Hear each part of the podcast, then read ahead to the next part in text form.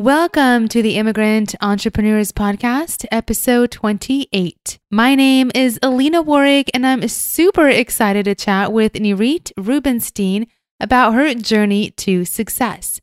Nirit immigrated with her family from Israel when she was very young, and her parents only had $500 in their pockets when they came. Although she practically grew up in the United States, although she practically grew up in the United States, she always had a special spot in her heart for Israel. In this episode, she shares how she ended up going back to Israel to serve in the Israeli Air Force and how that experience helped her in the entrepreneurial journey.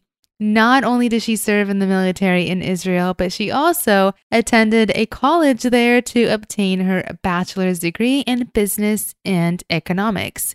She launched her credit repair company, Dovly, when she had three kids and at the age of 41.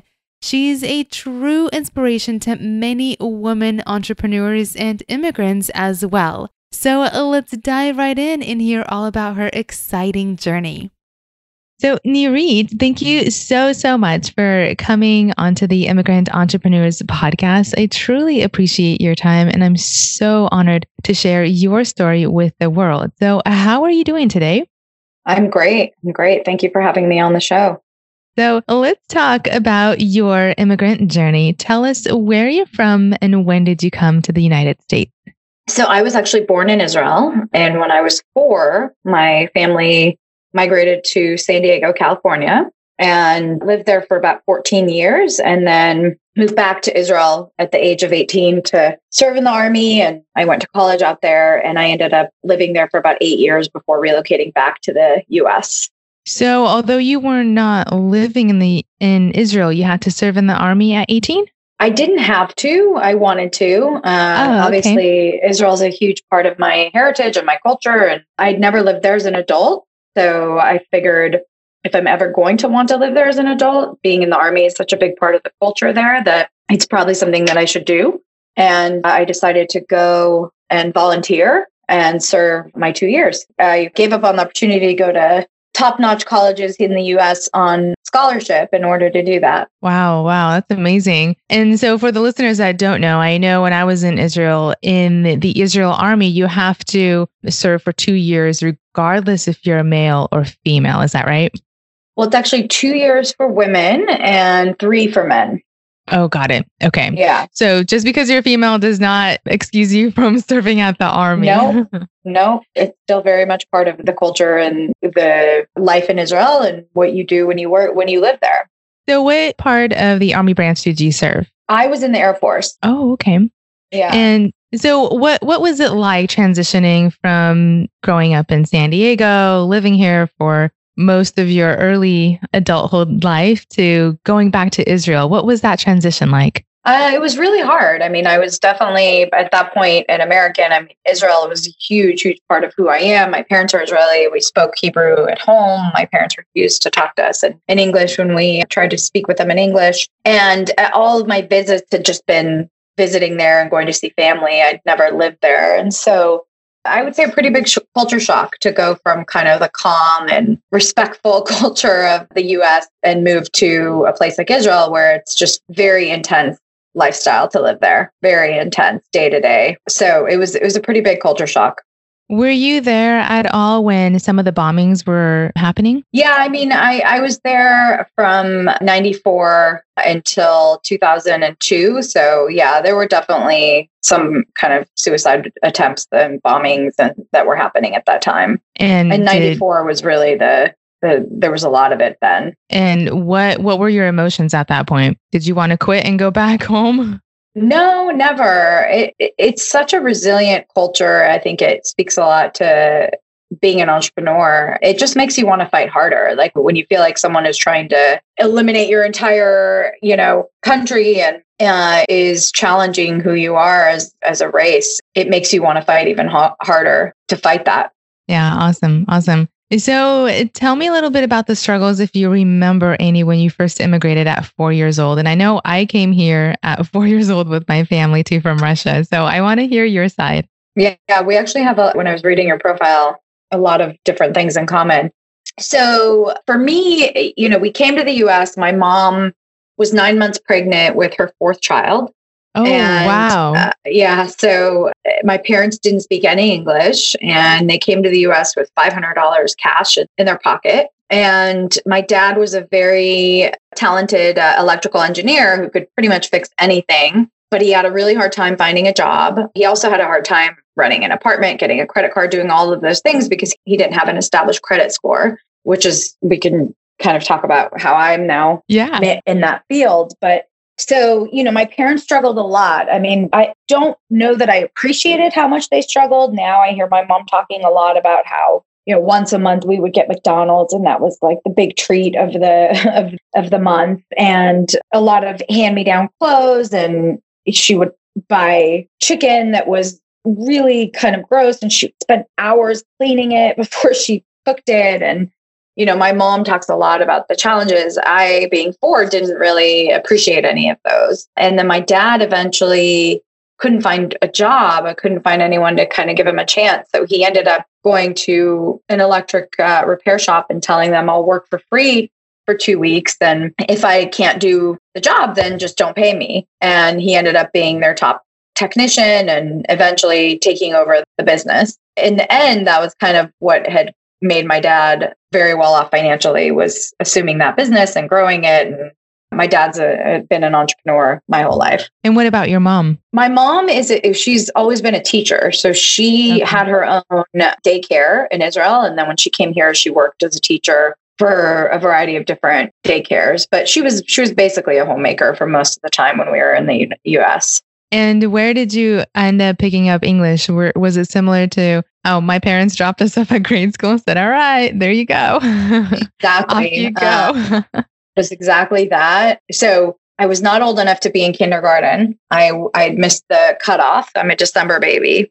Okay. So my birthday is 12 12 and so my dad deleted the 2 and made it January of the same year and essentially making me 11 months and and 30 days older than I was and put me in kindergarten because kindergarten is public and you don't have to pay for it, whereas preschool you have to pay for. And so I remember being in kindergarten and not understanding a word of English. And I remember the kids laughing at me because, uh, you know, to me, they were like speaking Japanese. I didn't understand what they were saying. And I remember just kind of being like, why are, why are people laughing at me? I remember the times where we were bullied because we would be walking home from school. We were like right around the corner from the school. So we would walk home. And a lot of times we would just run home because we knew these kids were going to be outside waiting for us to bully us because we had, you know, broken English. And yeah, like you, we had no idea what's going on. but it taught us a lot of lessons. So I'm glad that we went through that. Nirit, before you tell our listeners about your company, tell me a little bit about the path you took. And did you try to go into any other fields before starting your business? Yeah, I actually was fairly industry agnostic, been very lucky. I've worked for really, really good companies and I've tried a variety of different roles within those companies that has really turned me into an overall general manager that knows how to handle a variety of different kind of responsibilities within an organization. And so I started my career at Amdocs, which is a large tech company in Israel. They relocated me to San Jose when they bought a small CRM company. And I got recruited by Salesforce pre IPO. And that to date is by far the best company I've ever worked for. I was there for five years and then I went to business school and transitioned into consumer packaged goods marketing and then worked for, at the time, Del Monte Foods. They owned Meow Mix and Kibbles and Bits and Milk-Bone, and I worked on some really big brands. And then I moved to LA after having my second child to be closer to my parents who had moved back from Israel to LA and moved to LA and took a job with Green Dot, which is a large prepaid debit card company, and worked my way up to be an executive with that company. And then from there, took a job being CEO of a private equity backed credit repair company. And that's kind of the impetus for Dovly. I took a small hiatus where I went to work for between the the CEO credit repair company and Dovly, which is the company I founded. I was recruited by one of our investors in that credit repair company to be chief operating officer of his much larger corporation called Nextiva. And that's what relocated me to Phoenix. Uh, but I realized about six months in that I was much more passionate about starting my own business. And I decided to leave that company and start Dovly. So I have a few uh, questions. So, what did you study in school? So, uh, my undergrad I did in business and economics at uh, Haifa University, and and then I went to business school and got my MBA. Got it, got it. So, was there a point in your life where you were working at these corporate companies and you said, okay, I'm going to quit and start my own venture? Was there something that you can pinpoint to an experience or tell me a little bit about, about that? I mean, I would say that I've always wanted, I've always had kind of that entrepreneurial drive and mm-hmm. but I've been very risk averse. I think it's a lot of it has to do with my parents' need for security, not so much my own, and always kind of driving me to be the you know, take the job that is very secure and stable and high paying and high profile and and that's really what I've been doing most of my career. And so it, it, took meeting a certain person in my life who I think got me to take the plunge and really believe in myself. And I've always wanted to do it, but it kind of took someone telling me like, this is your time that, you know, go. And it's, it's more complicated than that. It wasn't just them telling me this is your time. It, it yeah. was also you know, someone who had gotten to know me very well, who kind of understood what drove me and was working with me for a long time as an executive coach. And so it was definitely an evolution, but it's something that I've always known that I wanted to do, but I was scared because it was, you know, I was always making really, really good money. And it took a lot to walk away from that, especially, you know, when I did, which is having three kids and big mortgage and all the things that come with with that. And did you start your business on the side or did you just quit and then no. just go full force? Yeah, I quit and went full force. Uh, I was gonna my my co-founder and I were gonna start the business after the credit repair company, but that's when I got very aggressively recruited to be the chief operating officer and had a lot of money thrown my way and eventually uh, kind of was drawn to that offer and i called my, up my co-founder about six months in and i said hey I think I made a mistake. I'm tempted to start the company. And he said, Yeah, let's do it. Let's go for it. So we went all in. That was April 2018, and we've never looked back. Awesome. I love that. I love it. So tell us a little bit more about Dovly and what you guys do. So Dovly is the first fully automated credit repair platform that is based on a very sophisticated algorithm that's proven to improve credit scores. So we've developed an algorithm that looks at countless different factors and automatically creates a custom dispute plan for each individual with all three credit bureaus. So we work with the credit bureaus to remove items from your credit that are weighing down your score, and it's all automated. Okay. So this is for like anyone that comes to looking for a credit repair service and you guys are the very first point of contact? Well, about 70% of the US population need need the service. So it's a major problem in the United States. There's lots of errors and inaccuracies and items on people's credit that weigh down their score. And when you don't have credit, and then it becomes very difficult to do anything. You can't get an apartment, you, can't rent a house, you can't buy a car, you can't get a cell phone.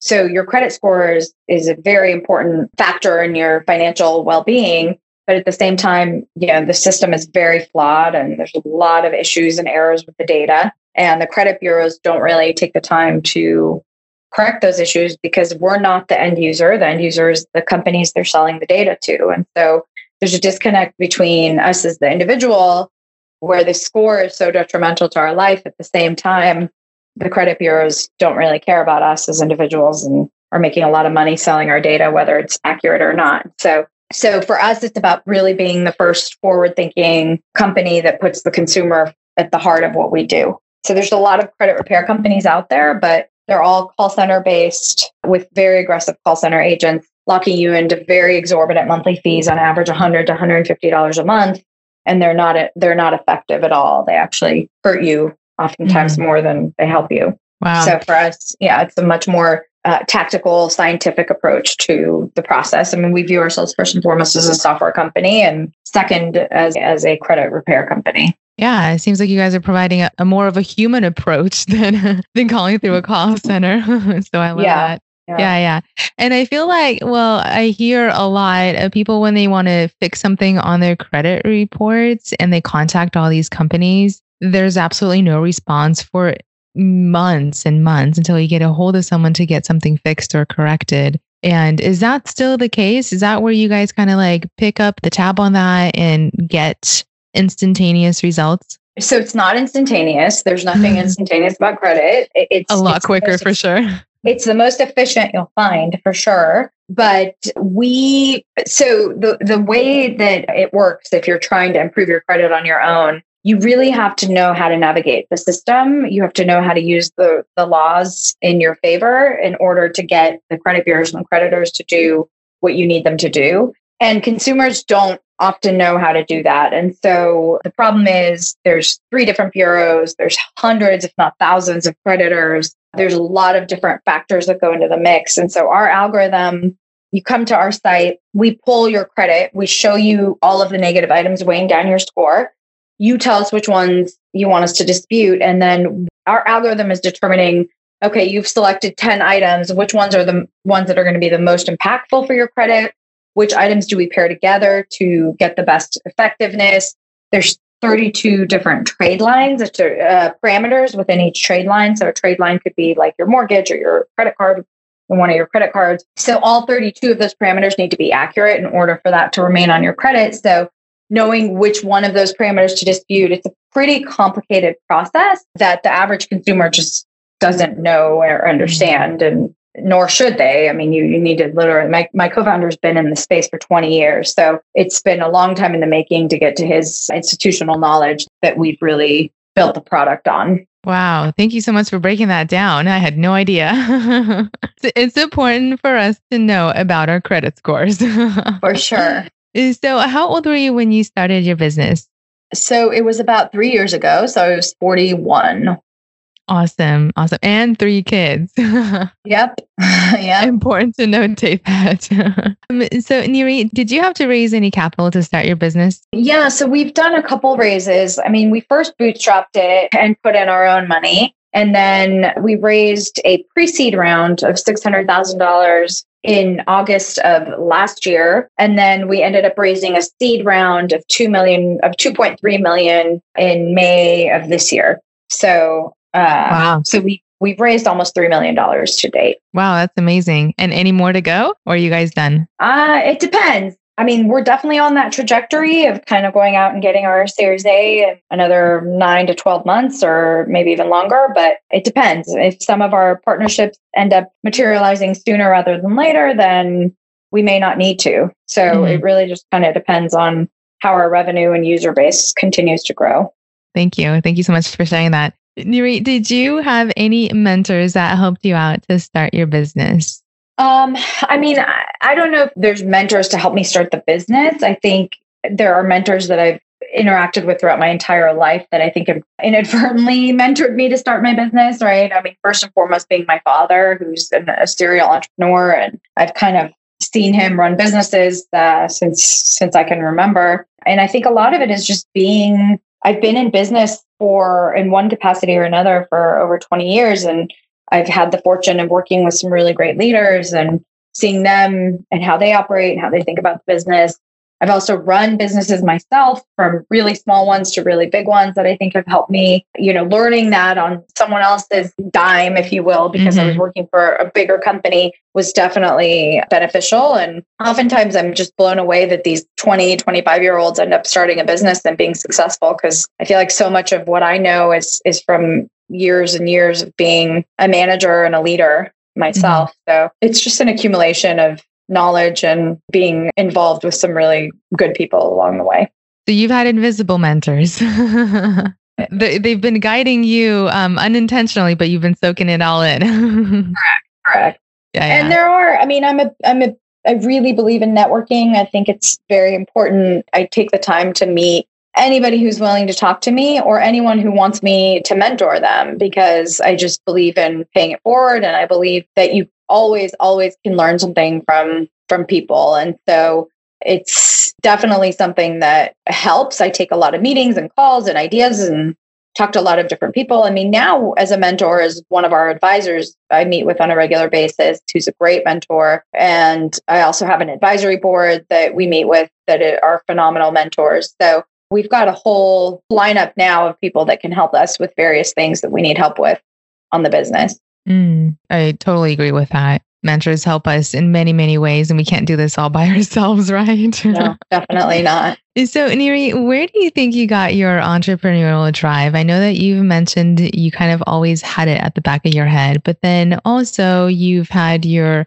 father who was an entrepreneur as well. So you saw him, you know, take a volunteer job and then eventually taking um, ownership of that business. So where do you where do you think you got that entrepreneurial drive from? Definitely my dad. There's really no there's no question about it. He has been I mean he's someone I look up to and admire and you know he's definitely one of my like idols and someone I'm always my whole life I've been trying to please and and, make mm-hmm. proud of. And so you know seeing him and seeing his journey as an entrepreneur it, it's been second nature in my house since as long as I can remember.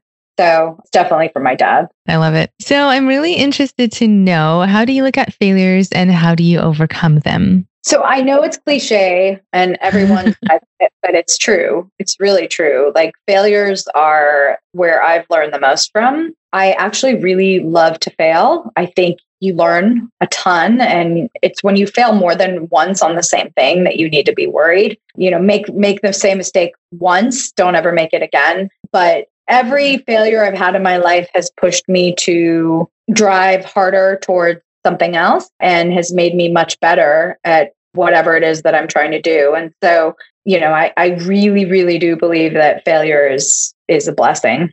I mean, my mom says when one door closes, two windows open, right? Like it's not, yeah. it's about being able to see the opportunity and knowing when to when to move on. I absolutely love talking about failures because a lot of people see the positives of being an entrepreneur, but they don't see the negatives. And I love touching on the fact that, hey, failure in our lives is it's okay. It's okay to fail. And here's why. And you're just showing proof that you're excited about failing. Yeah. so that's refreshing to hear. Thank you. So let's switch gears and talk a little bit about the successes. Are there any successes that you would like to outline from your immigrant entrepreneur journey? I, look, I think being both an immigrant and an Israeli has has given me a lot of my characteristic, like uh, is is really turned me into who I am today, which is someone who's super resilient and stubborn and resourceful and scrappy and nimble and all of those characteristics that regardless of whether I was running a, a multi-million dollar corporation or a small startup, these are all things that have come in handy. And so I am relentless when it comes to business and financials. I am a huge consumer advocate. I am, I know how to ask for what's mine, which, especially for females, I think is really challenging. And I often see so many women kind of second guess themselves or not want to ask certain things. You know, a man will ask first and then kind of prove themselves, whereas women have to prove themselves and then ask for what they want. Mm. And it's it's just a very different kind of way of thinking. And I think that confidence and respect that I command has a lot to do with being an immigrant and being Israeli. It's a combination. But I can tell you, I love hiring immigrants. I just, they're the best employees ever. Um, mm. They're so loyal. They're so hardworking. They're so not entitled. They're so humble, no mm. ego. You know, that that's the culture that we really strive for at Dovly, which is just like a flat organization where we have a ton of respect for each other, a lot of camaraderie and teamwork, no egos, you know, hardworking. Everyone rolls up their sleeves and does what's needed to be done, whether it's low level or high level. And a lot of those characteristics are present in immigrants. I think immigrants bring a lot of different cultures together, and that's so much diverse and, and brain power put into one room. That's right. fabulous, amazing. So, uh, looking back at your entrepreneur career and knowing what you know now, would you want to change anything or do anything differently? No, I, I mean, I really wouldn't. I think everything I've done has led me to the point where I am today. Obviously, there are different business things that we've done that were stupid that I wouldn't do again, but that, you know, as they pertain to running the business on a day to day basis. But in terms of major life decisions or career moves or, you know, when to start the business, I, I wouldn't change a thing. I honestly wouldn't. So, what are some business goals for you? What's next for you, say, for the next couple of years? It's all about growing Dovly. We really want to build a name for ourselves and change the industry as it stands today. And and our ultimate goal is to become a billion dollar company and to do it within five years. That's the ultimate goal that's wow. driving us. Wow, that's getting, fabulous. Getting this in the hands of as many people as possible. I'm sure you're going to succeed that goal. Amen. Yes, yes. so, is giving back either volunteering time or giving back to the community something that is part of your business values? Yeah, absolutely. I mean, both Tedis and I are veterans, granted of different militaries. He's a Marine and I'm a Israeli Army. And so, in general, veterans are, are very close to our hearts. I would say in the same way immigrants are. He's an immigrant too, by the way. And so we are looking to do programs where we provide free services to vets. And in terms of give, giving back, I mean, honestly, that for me, it's it's I give back a lot of my time, and I, I do as much as I can to mentor and coach women and entrepreneurs and business people in general. And that's kind of where I spend a lot of my time. And you know, in general, our business model is giving back to the people in need. I mean, that's the entire premise of our business is we launched a product earlier this year that we lose money on because we felt like with COVID, people needed the product more than ever. And so it's much more than just, oh, we're part of this program or part of that program. It's everything that we do as a business is all about taking care of people in need. Mm-hmm. So mm-hmm. really in our DNA. So has COVID affected you guys at, at any point? Yeah, it did. It definitely affected us in the sense that, you know, not we we were a growing company and we ended up having to hire people remotely, which was very difficult to build a culture. And then the other way that it impacted us from a business perspective is we we decided to launch what is called Dovly Starter, which is our kind of leading product now, has become one of our, our most popular products where we're giving this to people for the most affordable price that's ever existed in the marketplace. I mean, we did a Black Friday deal for $1.99 a month where you can repair your credit for $1.99 a month. So it's it's completely unheard of. Practically free. Practically free. And and really that's what we're driving towards eventually. We hope to be free. And you know, in a lot of ways, it, it was making sure that our kind of employees were okay and they felt supported and they had the support network that they needed that we were able to still grow the company, that our customers felt like they had the resources they needed in order to navigate the situation. Sadly, I think the impact of COVID is going to be really, really big on our business because more and more people are going to need the service probably in the next year or two, especially with just where people's finances are going to be, as well as the rise in identity fraud. It's just it's completely out of control right now what's going on on the internet. My identity was stolen last week so it's oh my it's, goodness. uh, yeah it's crazy. It's more and more people are going to need the service. Yeah, and I feel pandemic or or no pandemic, we all need financial services. So yeah, you're sure. you're yeah you're you're definitely in the right market out there and protecting the lives of consumers. That's awesome. So, what are some things you would advise the next aspiring immigrant that wants to start their own business listening to you right now? I mean, I think it's the same thing for any entrepreneur. I don't, I wouldn't say that it would be any different necessarily for an immigrant.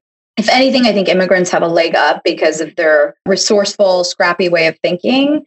But the best kind of advice that I give people is to just go it, just do it, and never think that there's going to be a better time to do it. So, in other words, it's kind of like having a baby or moving. There's never a good time. You just need to yeah. jump in and do it.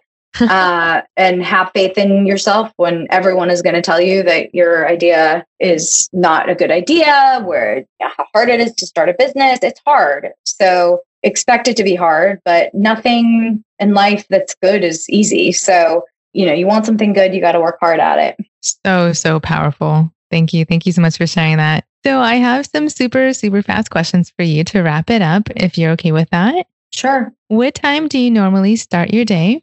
5 a.m. How many employees do you have? 13. And how often do you watch TV in a week? Mm, once or twice.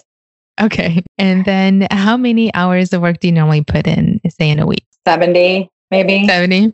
maybe Okay. even 80. Yeah. I mean, on the weekends too, if you count the weekends. Okay, awesome, awesome. So, Niri, thank you so, so much for coming on the Immigrant Entrepreneurs podcast. You are extremely passionate about the financial successes of all the consumers, and I truly believe that you will surpass all of your business goals. Thank you so much for sharing your Thank you. inspirational story with us. Thank you. Alrighty, guys, thank you so much for tuning in. I just wanted to ask if you can give me a quick shout out wherever you're at listening to this podcast. I'd love to give you a shout out as well on a future episode of mine. Also, if you're an immigrant entrepreneur listening to this show and would love to be featured on my podcast, go ahead and email me and we'll get connected. I'll see you guys all next time for another exciting and impactful episode. Take care.